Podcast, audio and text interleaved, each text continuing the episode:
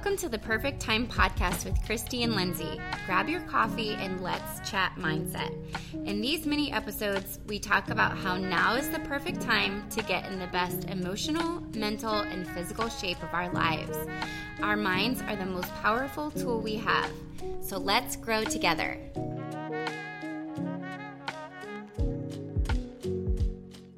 Good morning. Um, you Good guys, morning. today we have a special guest, one of my best friends in the whole world, Rachel Crites. Um, and she is just here bright and early. It's 6 a.m., but Rach likes to wake up early, so it didn't feel like Yeah. a big ask. But um, yeah, we're so excited to have her. So Rach and I are drinking like coffee. you guys like you guys are together you're sitting outside together. at your house yeah. i love that Usually rachel where do you live Um, I live in Westerville. Like I'm like 10 minutes away.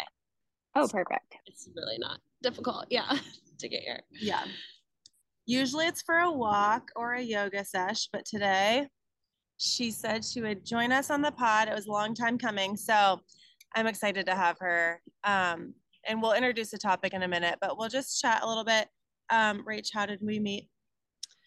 Well, we met, we're middle school buddies, and oh nice so we've known each other for a really long time. And Lindsay is a year above me in grade, not much by age, but above me in grade. So she made me always feel super cool because I was like with the older girls.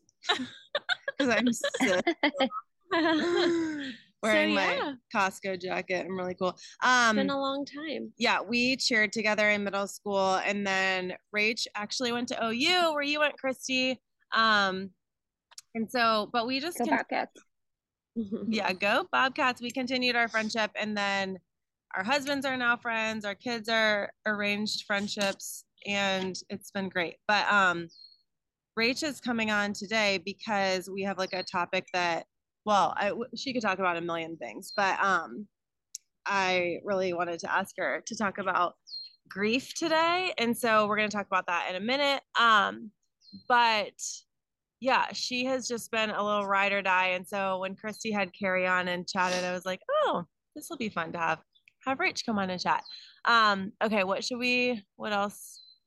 well before we start chatting podcast grief um two things everybody it's lindsay gulliver's birthday tomorrow and when you listen to this it won't be it she'll have already had her birthday but let's just all give lindsay a big happy birthday squeeze virtual squeeze squeeze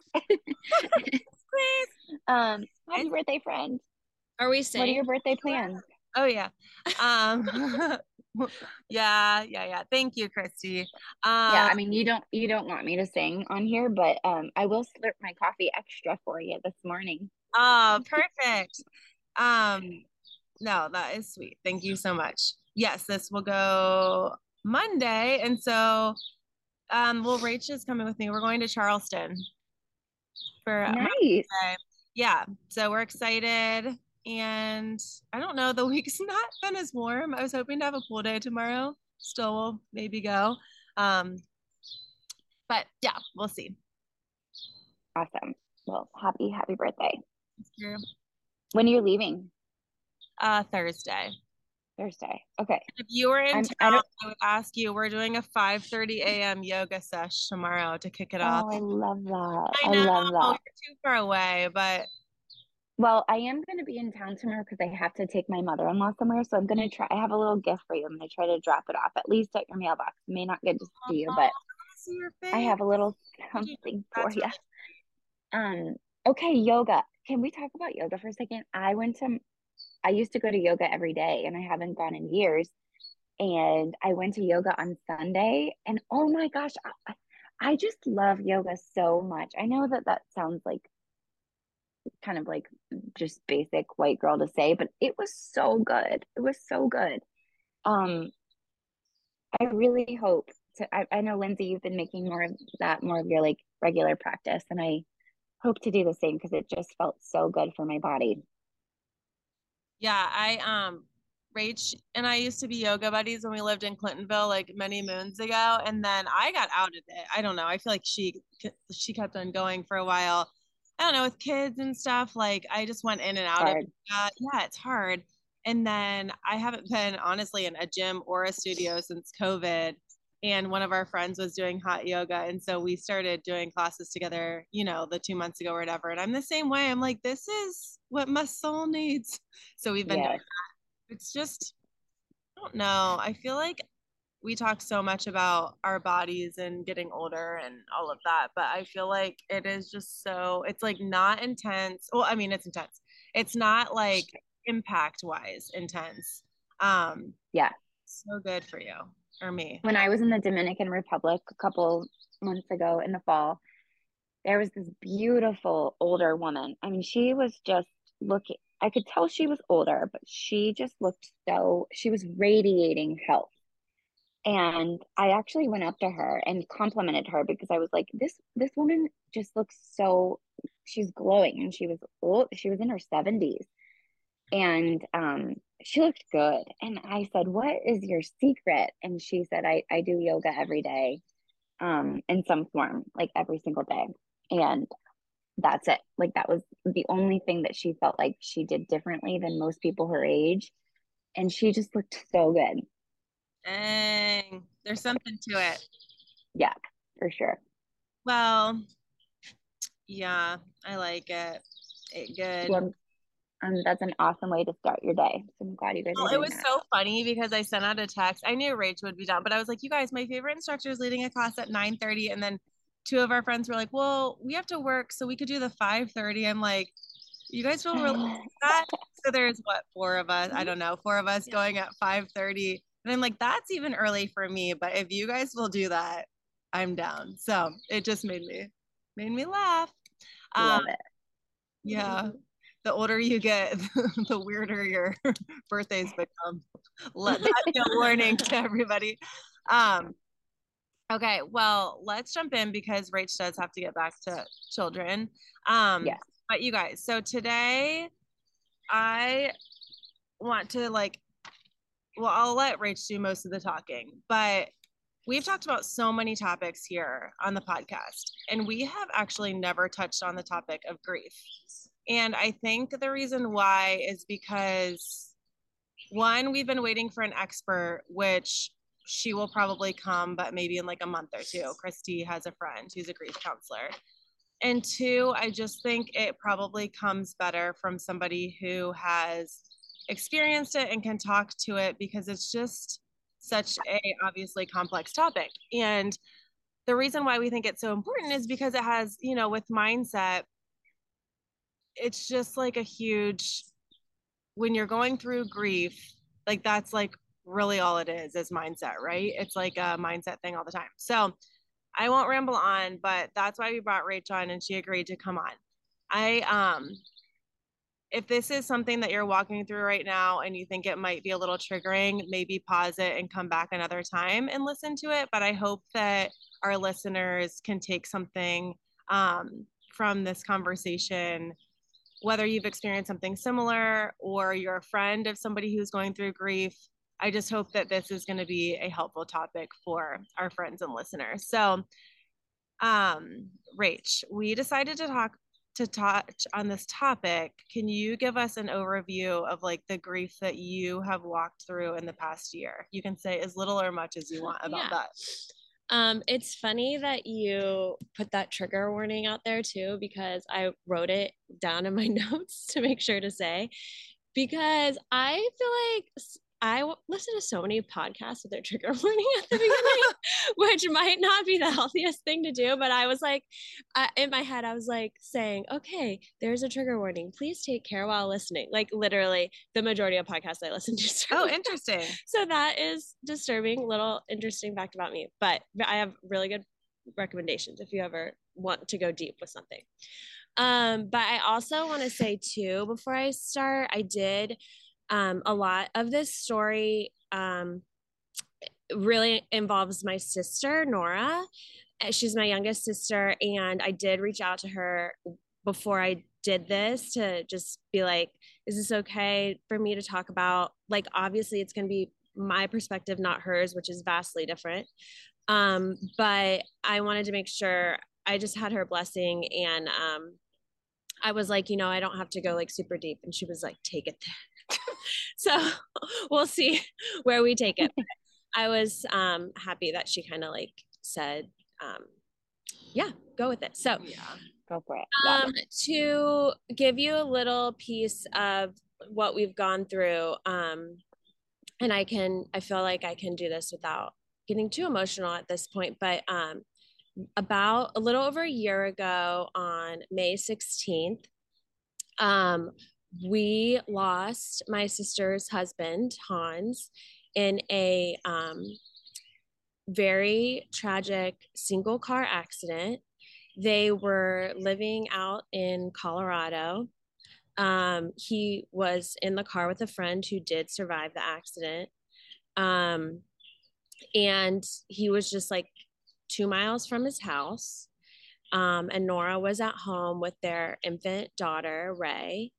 And um, and just I I'm, I'm not I won't go into the details of the accident obviously, but just to kind of give you sort of um piece of kind of what what what went on in the hours after that to give you an example of where I'm kind of coming from in my grief perspective is um Nora was home the state highway patrol comes um, when an accident like this happens um, they send i don't know what they're called but it was like some kind of social worker along with the state highway patrol to let her know what went on. She had an infant in the bedroom.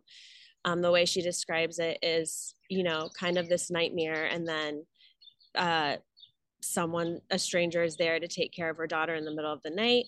My dad called me we were getting call after call you know it's the middle of the night you're not you're sleeping here they were in colorado um, the accident happened in the middle of the night. I was notified then. My dad calls me. Um, the reaction I had was visceral, hard to describe um, what happened, but my kids were jarred awake.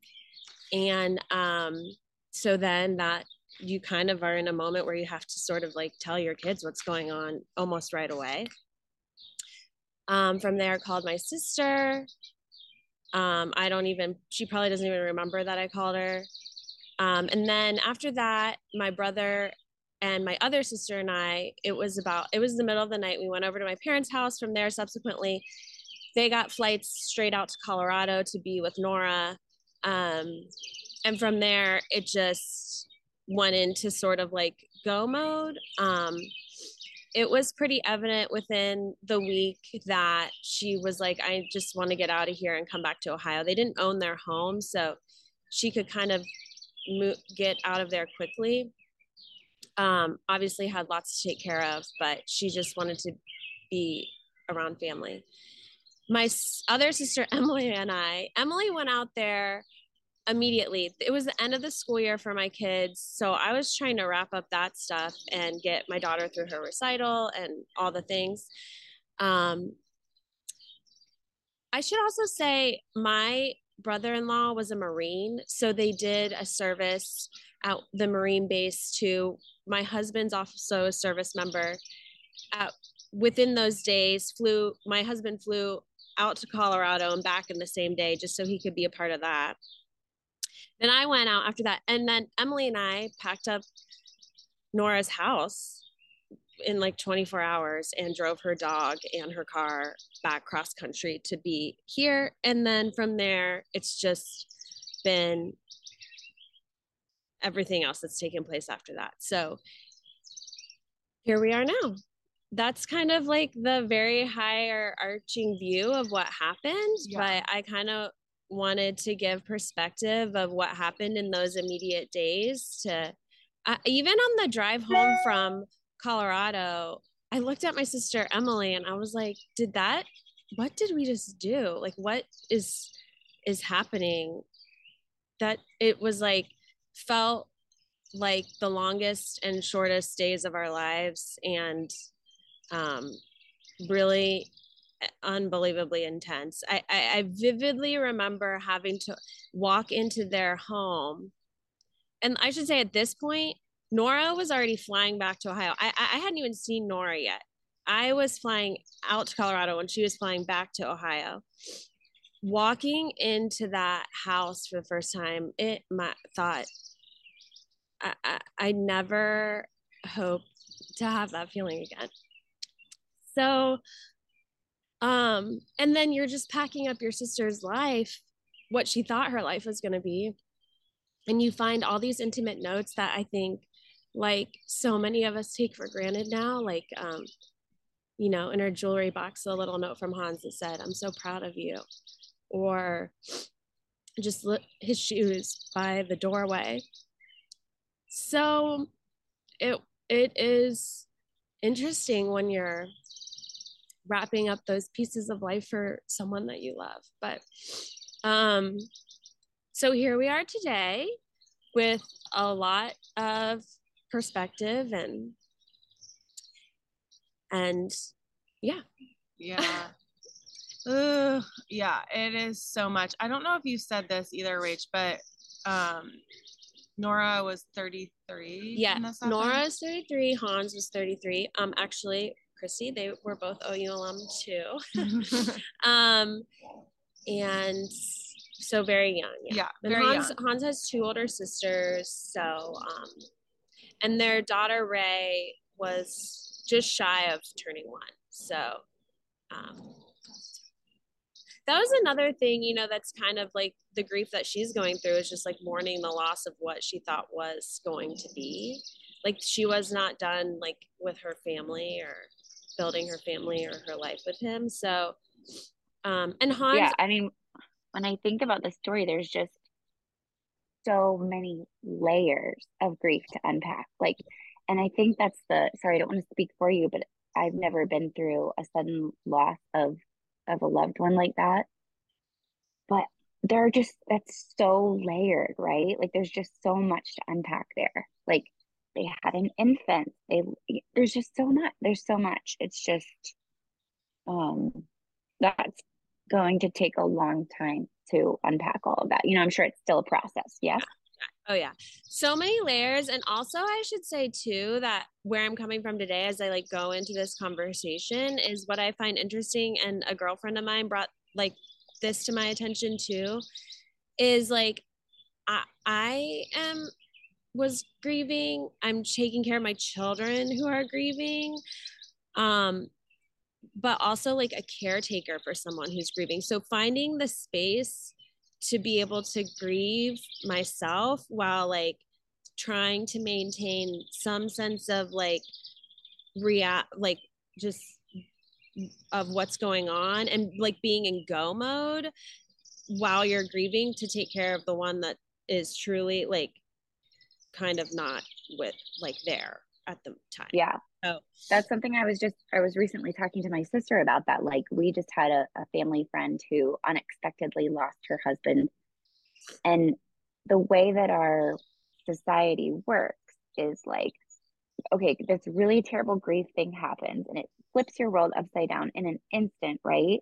But then you almost have to be in go mode, even whoever whoever the grief happened to is forced into go mode.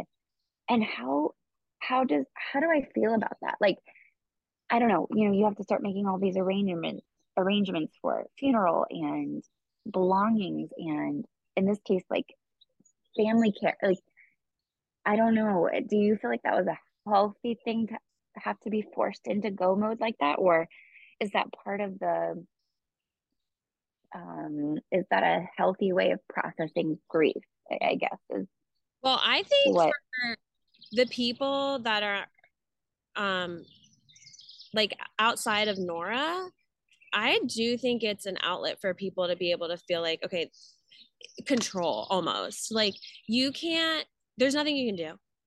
So, but what you can do is I can pack up her house and drive her car across country and take her dog back home. I can, his, um, Hans's sister-in-law took care of a ton of the funeral arrangements. Like she was awesome when, um, like for for their family for the family um like I, that that is what is interesting to me about when you go what i did i wanted to hold on to almost was the people that it that came to be there for you or do the things. My my a ton of my sister's friends were literally at my parents house cleaning getting just like the house ready for nora and ray to be there because um you know my parents just like like she was about to be living there like getting um my sister-in-law gave me her crib like people just going into go mode because they want to be able to do something and nora like just physically couldn't do it. So um that was one part of grief that it's almost like terrible but also like you want to i do not want to forget that. I never want to forget that part of it because it's crazy. Just the way that people came to help like yeah, and people that like you wouldn't even anticipate like oh wow like um it was just unbelievable to me. I don't know. Yeah. Yeah. Um, that's a beautiful thing and in the midst of very sad i also will say i think there are people that are scared of grief. Like I, this culture and especially i think in the united states or maybe western culture or something i don't know. I'm literally no expert. I'm actually excited to listen to your podcast with the grief counselor but um just doesn't lean into death like they should or it's like people are afraid of it. Like okay it is not like anyone's responsibility like it is not the responsibility of the grieving person to make you feel better. Like people want to say what they have to say and just are you okay? and like want them want for you to just say yes i don't need anything or um it's like they want to say their thing to check it off their list. Okay I, I i brought the food i did whatever so okay let's like move on to the next thing. Like they are afraid of it. They they don't know what to do and i am a firm believer in all types of grief at this and maybe the grief counselor would say different i don't know but i, I would I, I would say lean into it. Lean into the person that you love that's grieving even when they they, they're going to push you away even if it's like a drop off or whatever or a text check in that they don't respond to. My sister received a million texts that she didn't respond to. Give them the freedom to say you don't have to respond you don't have to whatever but just uh, just don't if there's a way to not be afraid of it don't be afraid of it. And and it is scary. Like the it's scary. Not just like the, yeah, I think that's re- the things you find yourself saying that you didn't think you'd say or or anything like that. Um, I just think that people just are afraid of it and they want you to be better as quickly as possible. And it's just like not how it works. Yeah. Like, yeah. Grief is gonna. I live- think that's really good advice. Yeah. Yeah, we had that as a question. I, I, like, how can people be a good friend when a person that they love is grieving? And you you already kind of touched on that, like lean in, but like what else? Like, what if it's like somebody that you have had in your life forever, want in your life, but like they're just not right. Like, what do you, what do you suggest people do as a friend? Like, I mean, I just feel like consistency is key, right? Like, okay, this is one thing that my therapist told me that I thought was really profound too. Like, um, I was just like finding a really hard time finding joy in anything after Hans passed, like, you know, I like to um, be active and just go do things. I mean, even like having a glass of wine felt weird at first. And I just thought, well, if Hans can't do it, I don't want to do it. Even like, honestly, like, uh, giving my husband a hug. Like, I just thought this feels not right. Like my sister can't do it. So like you felt guilty. I felt like guilt. Um, which Nora would never want me to feel. She'd be like, okay, Rachel. But um, my therapist was like, you are in this for the long haul, like as her sister. Like, you need to do the things that fulfill you because when the food stops coming and the drop off stop coming and the check in stop happening, like, you're still there, like witnessing that like we're it's gonna be like this is a, gonna be forever like when ray goes to her first day of kindergarten we're gonna be thinking about hans when Ray has her wedding day someday. And I'm sure Ray, she has no clue what's going on. She's to come to this point um you know someday that's like who is my dad Where, like i she i mean i know that she'll learn about him but she'll come through like sort of a pivotal point in her life too where she goes more deeper about it. So i would say to take it back to your question is I, I just don't be afraid. Like don't be afraid. If you're like oh i should have like checked to see if i like could have you know seen if she wanted to go on a walk but i haven't talked to her for a few no just do it. They're they'll tell you no. Like i'm telling you a grieving person doesn't give a shit. Like they're just gonna be like if they like feel like they need space they'll tell you but it's fine like just lean into it. And and and it's hard not to there were things too that my sister did that i felt like oh that could hurt my feelings like and i was like okay just stop like that's stupid. Like stupid things like oh ray can come over here if you need time. Well no i don't want to do that right now. Like i would be like oh but it's i would say just if you're thinking about it just do it so what i hear you say too indirectly is like don't take things personally like offer yeah. up what you like want to offer to your friends but don't take it personally yeah. if they don't take you up on yeah. it but keep going because the day you reach out might be the day that they're like okay i'm ready for that walk Yeah. or like i yeah i could do that or that's good yeah. That's yeah that's helpful i mean i do think you're right like i feel like having walked through grief with my sister-in-law mm-hmm. many years ago like she taught me a lot about like being on the receiving end and here i am already like oh like this topic is hard but like she was telling me some of the similar things that you did like people are scared they don't say his name like stuff like that and that really did help me a long time ago like at least be aware and have it on my radar. And by no means like it's still hard. I still feel like it's hard as a friend but it was probably the first experience that i'm like can you tell me how to do this? Like i don't know. Like i don't know how to be a, like how to be a good friend. Um so that's very helpful.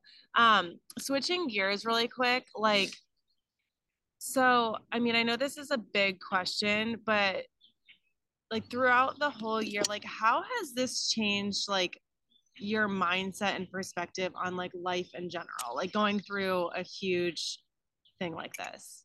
Well, um, there's a lot I could say about that, but it's, I mean, talk about mindset, it's completely shifted it. Um, I I feel funny saying this, but I would say better. Also, but it's also sad. Um, I would say at the very like base of it all, like I feel like I am in a place of like I just want to be there for the people that um I want to be there for. Like, I think showing up at this point is the biggest mindset shift I've had. Like, things that I would be on the fence about, I'm like, I want to do that. I want to be there for like the people that love me and who showed up for me. Like, that was like a huge thing for me. It really gave me clarity too on the people in my life who really do show up for you too. Like, okay, these people weren't afraid and they like leaned in and, um, and this is incredible. I also like with my family, like especially like my sisters, um I we've always been close, but my god, like I was the bond now that I've seen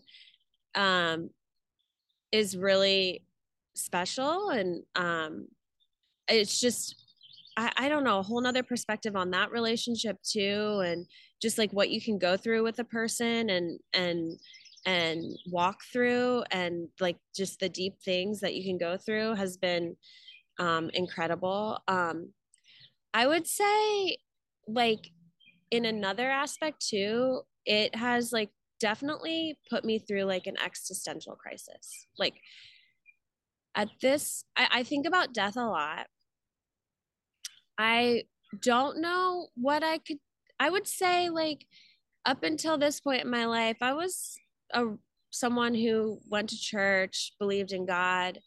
Right now, I don't know that I can say that. I don't know what I believe. Um, it's really made me like think more deeply about like life, God, what happens after death. Like just to talk truthfully, um, I don't know where my faith stands right now, if I have faith. Um, but I do feel like I am committed to like being as present as possible. I'm not sure that I'm successful of that all the time, but um I just feel like in that regard I'm in a whole nother place. I I guess my my you do not know ever when you're doing something for the last time. You just don't. You don't know when you're hugging your child for the last time. You don't know when you're driving down the street for the last time. And I want to know, like in this moment right now, when I'm doing this podcast, I like want to be present. And I want to think about this very moment right now. The universe has gotten us to here right now. And we can't think about that 24 hours a day. But I would encourage anyone listening just to like take in the moments and the small mo- moments. Like even when I was finding these notes of Hans and from Hans, like in the house, like those are things. Oh, that's sweet that my husband left me that note. Like that you don't think about on a day to day basis, and you just it has made my mind shift completely with that. Like just where I'm at in the universe, where like the meaning of life, like I ex, existentially just blew my mind. Death is just um such um the mystery of the universe, right? That we will all go through.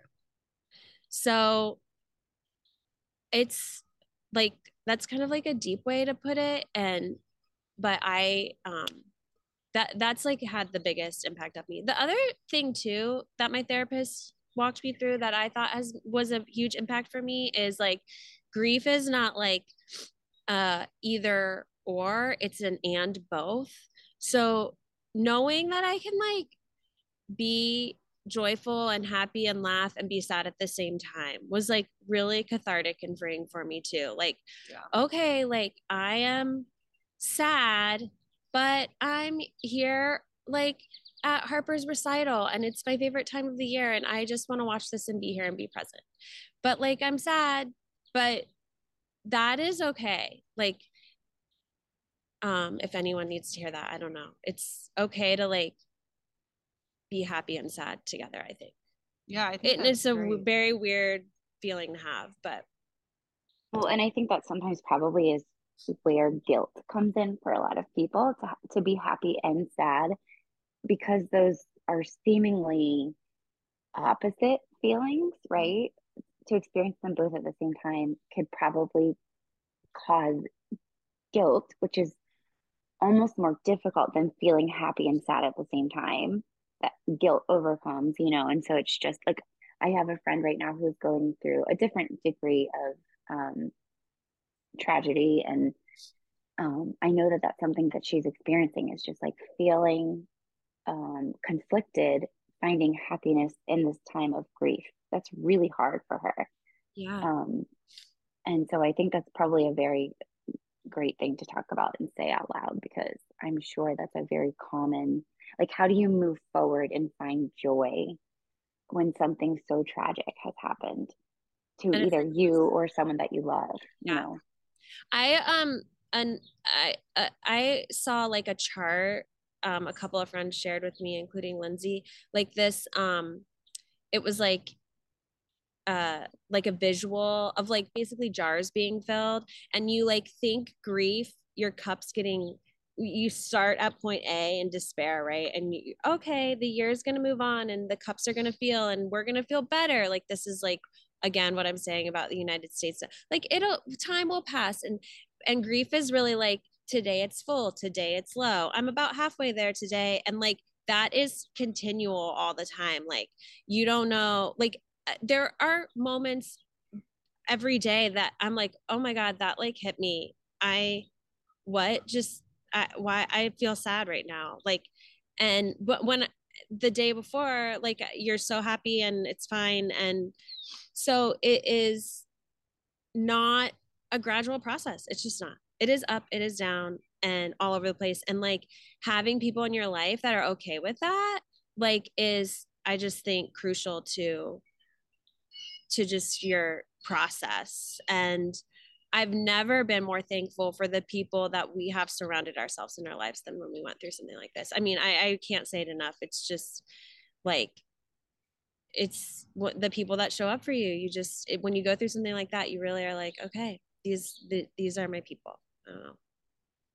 So. Yeah. So how do you handle those moments where you like are you know seemingly going about your day and then it just hits? Like what what what is your um what have you learned to cope through that or do you communicate through that or do you just sit with it for a moment and you know in silence or how do you I feel like kind some, of it depends. Like sometimes I'll just start, cry.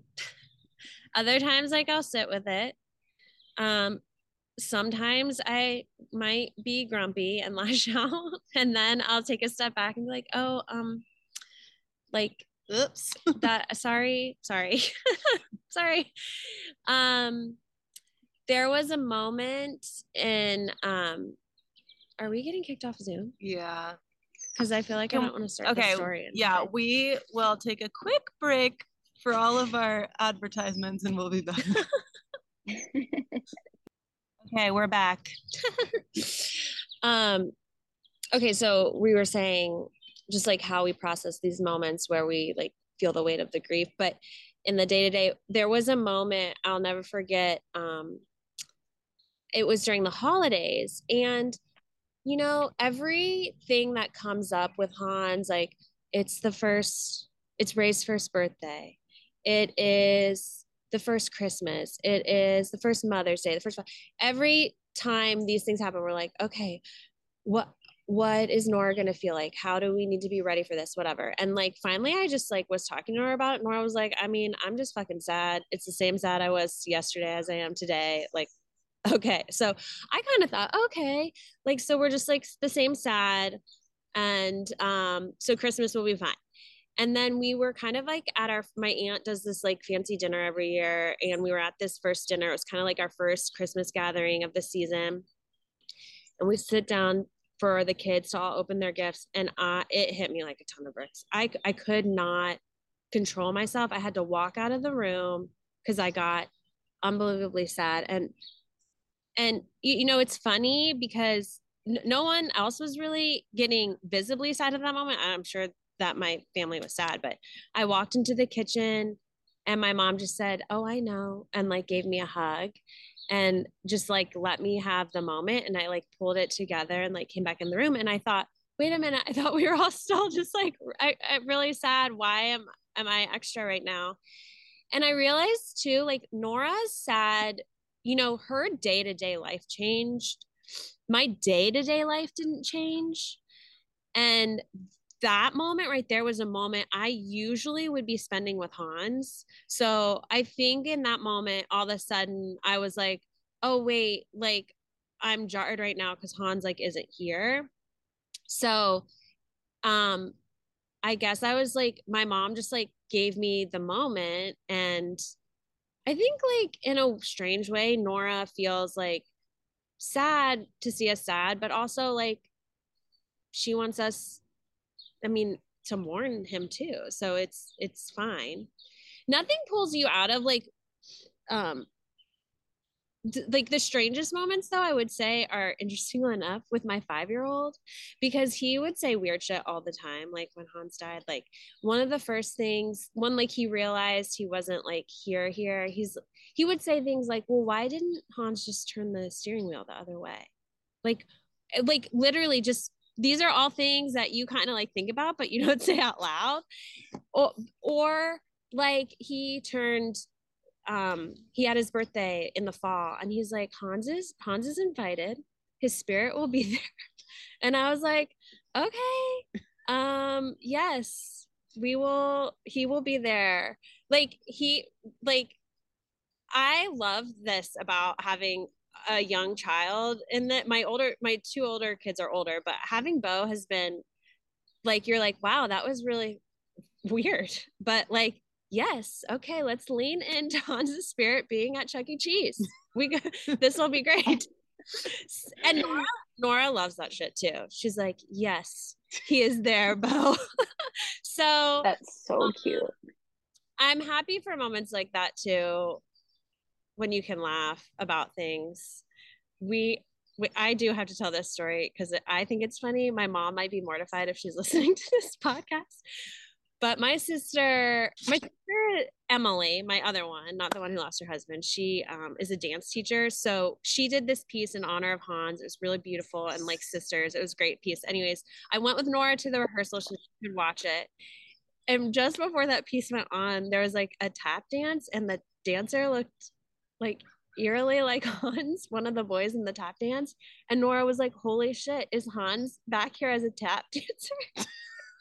and she like, she goes, This is just Hans fucking with me. And we like literally sat there and laughed about it so much. So then we were at the actual recital and I go, Mom, look, it's Hans. And my mom was like, like stop please like what are, she just was like she did not get the she dark was humor. not the- but I find dark humor to be incredibly cathartic at times, I guess. I don't know. You got to know your audience, but um it's interesting. I don't know. And people the other funny thing is my therapist told me this too and i told nora like people don't know what to say when you're sad and they say like the weirdest shit. And i was like you got to write this shit down. Like in a journal every time somebody says something weird just like write it down so you can like look back on it. And um i don't know. It's so there it's it's you lean into it in moments like that like you're crying and then all of a sudden you're like laughing because bo walked in and said hi to hans' spirit. I don't know so. Yeah, that's funny. Um, it makes me think like, well, a lot of things, but I mean, I obviously have had like an up close and personal space in all of this, and so I've seen you go through stuff, but like, do you feel like in a way the kids, like your nephews, nieces, and your kids have kind of like saved you guys?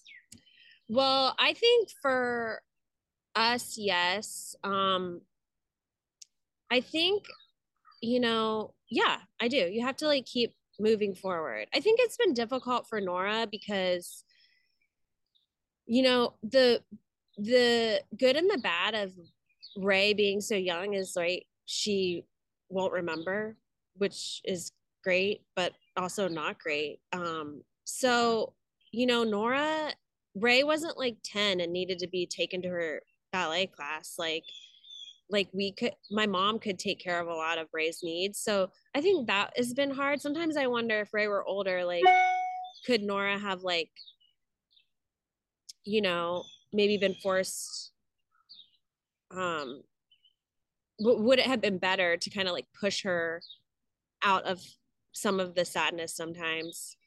But, um, I think like yeah, I would say it's been helpful and it's interesting to process grief with children too. Like I think that my kids you know have dealt with it in different ways. Um Harper kind of I would say has this fear of sudden loss now, you know, we're working through that. I think my, my son Max is striking to me. I remember there was one night we were um, sitting around this bonfire. It was like my sister Nora and some of her friends and Max. I don't really know why Max was sitting there, but we were all Max sitting there. is 12. Max is 12. And Nora started getting sad about something. I mean, Hans, I don't know what, and gets teary eyed. And we all just kind of sat there. This is the beauty of children, right? We all sat there and just kind of like let her cry. And my son just got up and embraced her, just like held on to her. And I was like floored. And Nora held on to him. And it was a really beautiful moment for me. I was proud of my son that this is like, right, the things that we as adults are like, does she want a hug? Does she not want a hug? We're like thinking about what to do. And Max was just like, fuck that. And got up and like gave her I, I was so proud of him. So there's it's things like that that I I find like yeah. um I feel like I keep saying it's things like that. but it was um a, a really beautiful moment for me. And I think the kids like um having their perspective is is interesting. Um, and we are the age range of our children are so deep. I mean, my oldest niece is 16. So I would also would say in a perspective mindset shift too is our dog died in the midst of all this. she was old and it was time. I don't mean to laugh. I love that dog and I will never have another dog like her again. But I was just like, oh God, why now? And I felt like, you know what? I'm I feel like I want my kids to like be there when they put her down. And so I asked them, not my not Bo, but I asked my big kids, I said, Do you guys want to come with us while we say goodbye to Marley? And they were like, Yes. And I thought that was like such a beautiful moment too, because and it was so sad. We're all like also like writing real high on emotions. And then the dog dies and we're like sitting in the room together. But and we watched her take her last breath but I felt like the I feel confident in the decision and letting them be there because they had such a tragic sudden loss. I wanted them to see like in a very different way. I know it was our dog and I love her, but I just wanted them to be able to say goodbye, be able to like, okay, this can be like kind of a beautiful moment in a strange way sad. Like, I'm sure that was really helpful for them. Honestly, I don't know how far apart those two events happened, but were, yeah, it was like a few months, like comfort. two months. but what's interesting is then after you did that, took Max, like I probably would never have thought about giving my kids a choice. Not that it's a good or a bad thing. I just like, I don't know. I probably just would have thought like that might be too much. But I did ask Zeke and Jude then because I was like, well, if that was good for them, like that, you know, and then Zeke opted to come with us and we had to do the same thing for our dog. And like, I truly feel like when you're, I don't know, when you're old enough to choose and all that stuff, it's like, again, like borrowing from other people's like life lessons and just implementing what, you know, you're seeing works. And I think like that's why I think it's beautiful Rach, that you're willing to come on and share because it's like we don't know how to do this stuff well until we kind of like have somebody that is willing to tell us like this is mm-hmm. what worked this is what was so super helpful i'm sure we've all said really dumb things to people while they're grieving and like mm-hmm. that's just part of it but like you know know better do better kind of thing or like we learn and we can and we can move on and like um and the next time we encounter we can shift our mindset with that and i think like I don't know, I've learned a lot from you in the way that you've dealt with stuff. And that's like helped me too. Mm-hmm. So, yeah, these conversations aren't easy and they're not like fun to have necessarily, but I think they're crucial to have because nobody goes through life untouched by grief. It's just not possible. No, yeah. and I um, actually took this like okay so our school district every year does this i think it's a really great program it's called parent prep and they have like different sessions like from experts about like children going through anxiety um social media like th- just different topics and i went to it to one of them. They did one on grief and i thought oh this is interesting so i took it. There was like one other woman in the class with me. Was, and I came out of it like every parent, I don't care if you've had a deep loss or like their kids missing their blankie should like take this class. It was so interesting to me uh, talking about just like different griefs. The lady that was taking me with it, taking it with me, was in there because her her a husband was about to go on deployment so she was like moving through like the grief of like getting her kids through him being away and it was like such a fascinating like um class for me. I'm only talking about it because it's just you're right there's just so many different level like pieces of grief and ways people grieve and what people are grieving about like kids your kid gets so sad you know about something like their blankie mm-hmm. that's like sad so um i just especially in that moment to circle back here, giving my kids the choice with our dog, whatever. I will say, like, I just, it's important to me to have these like open conversations with my kids about death and life because naivety, you know, isn't always good when it like sneaks up on you. So, um, yeah, it's, it's, it's been an interesting process, especially with the older children for sure. Mm-hmm.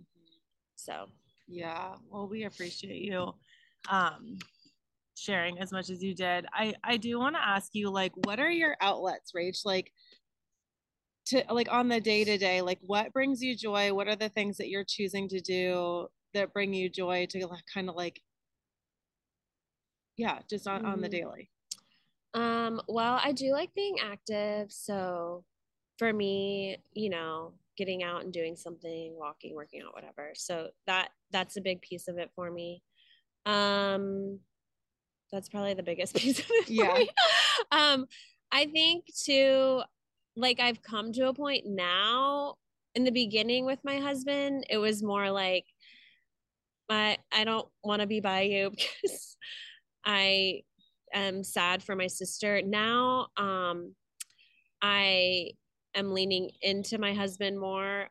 I think it's opened up communication even more for us and um, brought us closer together. So I really find an outlet in him and being able to um, just share with him. And then, um, you know, feeling fun with my friends again too. Like that, and my friends have also been really sweet about letting me like you never want to be the one that brings down the night like everyone's having a good time and then you're like this uh, sad about something my, my friends have been really great about like if i have those moments like not being like oh god here she goes again so um i'm thankful for that too so definitely you know my friends have been an outlet and and the other outlet i will say is okay this is like a really fine line for me because i do strongly believe in boundaries. That's something I've really been working on with myself. Um, and um, I know you guys have talked about that boundaries and stuff before. So I do think like you need to know how to say no when you should say no. But I also feel like I want to say yes more too. like to the things that matter. Like I don't want to let like things get in the way of just being able to experience something like me being tired or whatever. I, I had a girlfriend. This I, I I'll, I'll never forget this. It was last summer. You know, shortly after everything happened. She had like randomly had a last minute extra ticket on a Tuesday night, by the way. And, and I am such a ha- person of routine. And she's like, "Do you want to go to this concert with me?" And I thought, literally immediately, my mind was like, "I'm gonna be tired. I don't know if I can make it. I got to shuffle a couple things." And I thought and I hadn't seen this girlfriend for a little while and she's someone that has experienced a lot of like grief and stuff and I just felt like I wanted to like be around her and I said Paul I think I want to do this and he was like okay like I got this like the nighttime stuff and I went it, it was it was one of my favorite moments of the summer just like being with her and being at this concert and sh- we're literally at a concert and she's like talking so openly and beautifully with me about Hans and sadness and we're also having fun and I was like oh my God, I am so glad that I did not let just ballet class get in the way of me being able to do this. Like I, I, I that was one moment in time um you know i'll be at all the other drop offs and pickups so yeah. things like that are the things that i'm trying to like be intentional and say yes spontaneous moments are always the best. and the pe- so and with the people that matter i'm not saying like you have to do it all and you can't do it all like we but I just think for a moment before you immediately say no, like, is all I'm saying with a healthy dose of boundaries there too. yeah. It's yeah. a fine line. Like you said, it's a, yeah. Um, and, and the other thing that you've mentioned a couple of times, um, I just wanted to ask about it is you've mentioned your therapist.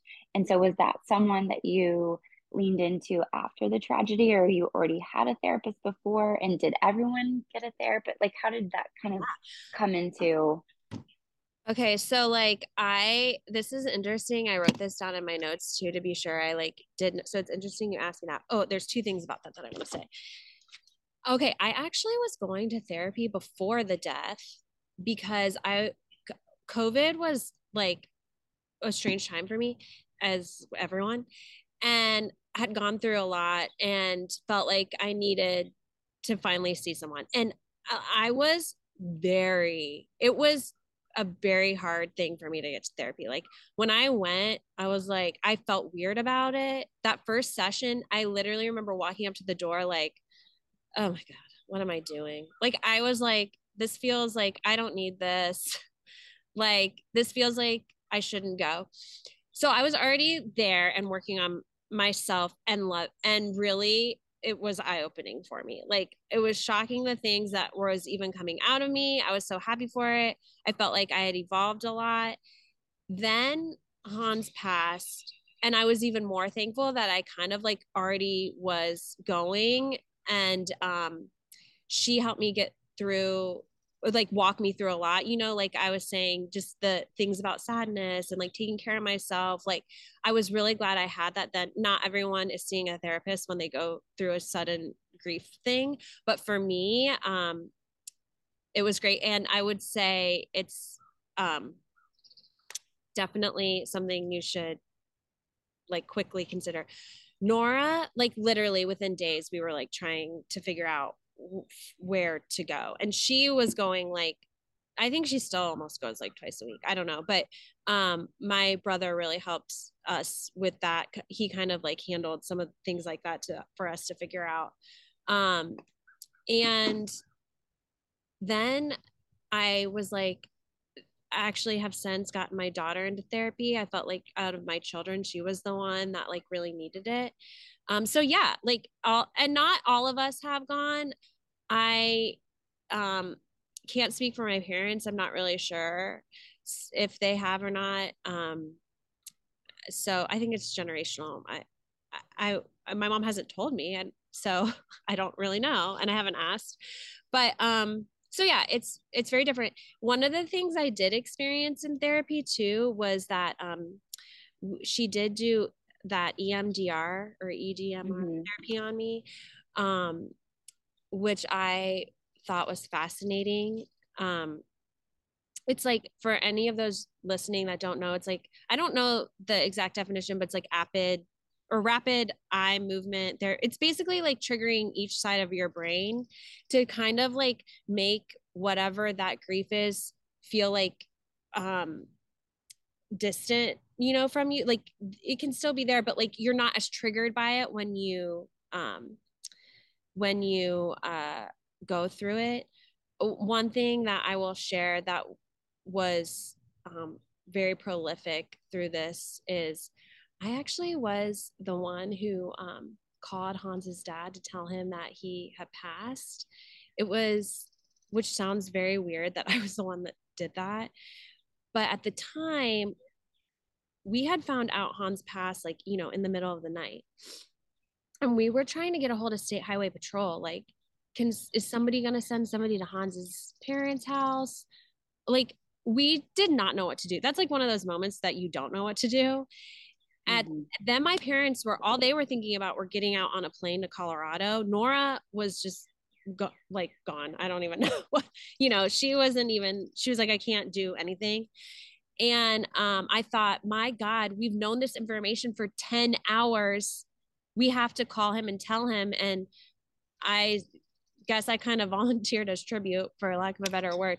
That was um something that i needed that emdr therapy for um that was really helpful for me. And i love hans's father and he acknowledged that moment and he was great about it and it was sad and everything and whatever we talked about it. But um I would say for me, per on a very personal level, and everyone is different. I was thankful for the therapy, and um, it's helped me really like like process and get through the day to day. So she's she really helped give me tools. So ironically, I was already in therapy for other reasons, and I just kept like obviously our sessions shifted after Hans's death to look yeah more like Mhm. the grief process. But yeah. So Awesome. yeah. Okay, well, this has been such, I'm, I'm not shutting it down. We can keep chatting, but I just wanted to tell you that, like, this has been a really great conversation for me personally because I think I am that person who fears, I fear death. I also, I don't know what to say to people during tragedy, and then I just shut down, you know? And I think it's been really helpful to hear you say, like, just say something, just come and be, lean into it, like you said a couple of times. And I think that's really helpful for people because, yes, our culture tends to. I could go on and on about the cultural things that, that we do wrong, but I think our, our culture tends to a want to try to fix things for people, and sometimes that's just not possible. And then when they don't know how to fix it, they don't know what to say just to be supportive. Or, like you said, they're just trying to check something off their list. They want to do something to help, but it's maybe more intrinsically motivated than for that person. Yeah. Um, and so just really thinking of grief outside of yourself is a practice, right? That we don't really, you know, we're not good at that. We don't, luckily, we don't have to practice it often, hopefully, right? Um, but these conversations are so helpful to listen to on the other side of it, just to be a better support for people. Because, like you guys said, death is inevitable, grief is inevitable. There are different levels of it, but just this could be applicable to any grief. And Yeah. that's really helpful. and i think too as the grieving person like i i would say also okay like to tell your truth like when somebody is like how are you today like "Oh, i'm not great but thank you so much for asking. Like i do appreciate it but like it's like a hard day. Like i think we should all even just like us in general whether it's just like a bad day because like you started your period and you don't you feel shitty or you're like at, like really sad like i think we need to all be okay with like not being okay.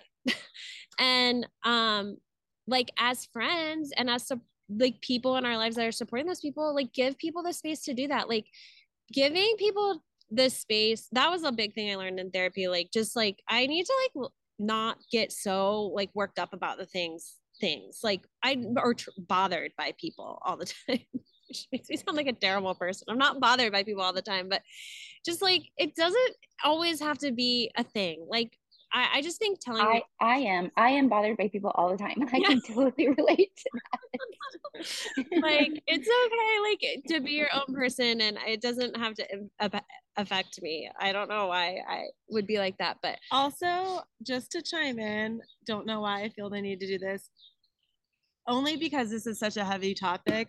Rachel's like the most fun person to be around, like such a fun friend. She does bring like awesome energy. So like while she's talking about this stuff of like having moments and things like that, like that's not what I see in you. Like I know you have those spaces, but like it's like it, I think it's just like we all are just trying our best, right? And so even your fun, like energetic, cheery friends that like have never once like sh- like she's not a huge crier. Like I've probably seen you cry more this year than I have in like our entire life. Like, but it's like we're all just like human and we all are going to go through through these emotions and so like we have to be willing this is what i've learned to take on different roles as friends Yeah. and like you know like you're you like out of the two of us i feel like you're usually like could take like the strong role or like oh it's not whatever and then like i feel like sometimes this year it's been reversed where i'm like Mhm. no we got it like I, it's just kind of fun to see how relationships if you're willing to like dig in can evolve and kind of like take on different roles as you pro- mostly it's because i think you're willing to be vulnerable so you're willing to say like i don't feel great right now and then somebody else you know does that make sense Yeah. like takes on the role Yeah. and so um i guess what my point was is that you are like i feel like despite all of this you've done such a good job of showing up and trying your best and um, just being present with people in an authentic way and still like i think you did you do a good job of living out the like joy the, the juxtaposition of like the joy and the reality of what's going Yeah. on um, and kind of like allowing your friends to be a part of that and not shutting us out because Yeah. that would be a lonely road too. yeah, Like, for sure. well, when I'm okay, I'll come back around. It's like, well, when's that to happen? Yeah. yeah, no, you totally. know? So I feel like that's part of it too, is just like willing to gradually grow together with Yeah. that. for sure. I um also want to say really quick before we're done. I don't know why I wrote this down, but I was telling Lindsay about this. Have you ever heard of a death doula? Talking about leaning into death. Okay, listen. No, no. Okay, this is bullshit. okay. I am like fascinated by this. Okay, this is like my weird death journey, right? That I'm trying to like whatever. Um I was like listening, I don't know if it's NPR or some sort of podcast, and they started talking about death doulas. And I was so it's like basically like the opposite of a birth doula, right? Like basically helping walk somebody through death. Obviously, we wouldn't have had that luxury with Hans, but like, you know, someone that might be like going through cancer diagnosis or know that death is coming, like they help you basically process your death and like get through it. I find it to be the most fascinating thing. And I only wanted to bring it up to bring because people might find this as a funny story, but my I brought it up to my husband and I was like, Paul, I feel like this is fascinating to me. What if I was like a death doula? And he was like, it's like one of those things you say when like you're grieving and people are like, like what? what was that? And then we were with were we with you when We he brought it up?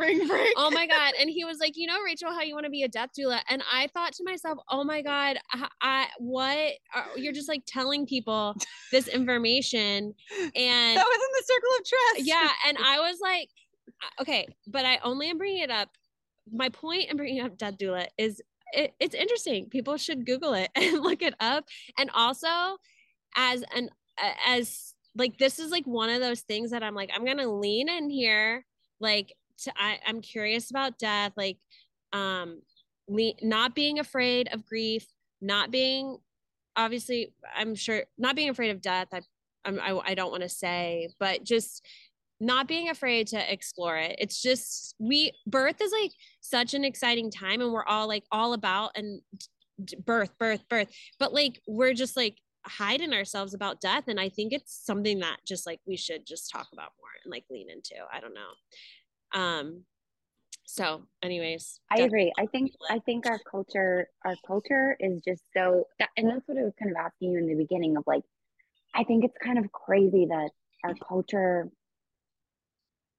um you know when someone a loved one dies it's like you have to go into this like planning mode and you don't really get the time to go through the death. Like you're just forced into this place of like making post-mortal plans and care and Right. arrangements and you know if someone like like your sister is so blessed to have such a great support system but like let's say nora was out in colorado and like your family didn't hop on a plane in the middle of the night and do all the things like and that's probably a more common experience Right. than what she went through. Like someone becomes isolated and on an island at, at the at the stop of a heartbeat you know boom isolated on an island and and now they're thrown into the rashes of like making all these plans and stuff. I just feel like our culture has such a wacky um uh, mentality around death. And so death doula is so cool. And i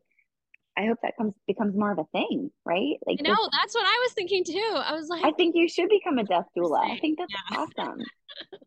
well, my my husband was like, maybe you should think about that for a minute. Yeah, we should. Your you should capacity for- talk to your therapist Yeah, I about mean, that one at the because, next sesh. because Um, the opposite of that would be like you, you're constantly in death mode, and I don't know that if someone like you has been through it, is if that's healthy either. You know, I you'd have to don't know find a way to Yeah, separate it's it. go one way or another. But you know, I Yeah. start thinking, you know, like doctors that have to like tell people someone dies all the time, or even that man that showed up on Nora's doorstep. Like, I don't know, Yeah, that's being hard. interesting. And my husband's in the military, like, and my brother Hans, we have a like strong military like roots in our family too. Those are always, you know, part of the conversation. People that have to do that, you know, it's Yeah, of crazy. But, anyways, Yeah. interesting. Okay. Is there anything that you wanted to add that we didn't touch on? Okay, yeah. I just wanted to take like a quick second to um, just tell people who Hans was really quick. Um, I probably should have done that at the beginning, but um, this podcast thing is kind of new to me. So took me a minute there to get my bearings. So I'm glad to check this off my bucket list. But um, I just want to say Hans was an incredibly loving husband. Um, you know, my kids especially have known him their whole lives. He was a doting father, um, a, an amazing brother to his two older sisters, a committed son, and um, he loved serving as a United States Marine. He was very proud of that. And so are we. Um, just like a fun person, easy to be around, easygoing, someone who um, we just all really enjoyed. And I'm honored to have known him. And um, I will say, lastly, um, I also wanted to acknowledge there were um, a couple of people in the evening that the accident happened to that were with Nora that really like took care of her beyond when the state trooper had to leave. And I just wanted to say something quickly about them because um, those are friends that saw some really dark times. And I've since found out that they were going through stuff too. And so I just wanted to say that out loud because, right, like the hardest, one of the hardest things about um, losing someone you love is that you have to continue to keep doing life you know in the days that came like the world was still moving. Um you know i'd stop and think why aren't these people just stopped on the side of the road sad with us? But um i just want to acknowledge that i hope that those people in our lives and i hope that other people can find grace for each other and for one another and um that we can just um continue to learn and live from these experiences in our lives and um, and acknowledge one another for the things that we go through. And so i just i just wanted to say that about hans and those folks that really pulled through among a myriad of others. Um, there's so many people on here that i could talk about too but um, i just wanted to take a moment to do that. So i really appreciate it. I want to thank my sister nora for like letting me talk about this. Like i hope that i I, I pro- Nora probably would have been like, you should have even gone further, but which is what I find refreshing about her right now. But um, I hope that she's happy with the conversation, and I hope that like you remember that next moment, like that you, you know, give your child a hug or you just like ride your bike up the street or just like take a moment every day and like live in it. Um, I just like really hope that for all of you. So thanks, Rach. Love that. Love Thank you for talking about something very difficult and having those difficult conversations with us. I think it will be helpful. It was helpful for me, I know, and I hope it will be helpful for others too. Yeah, um, really appreciate it.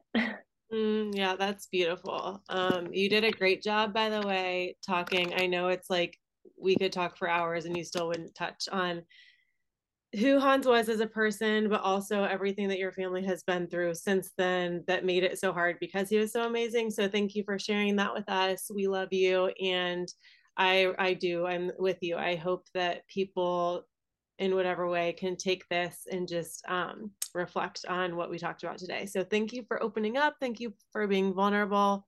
And thank you for being such a great friend. Thanks. Música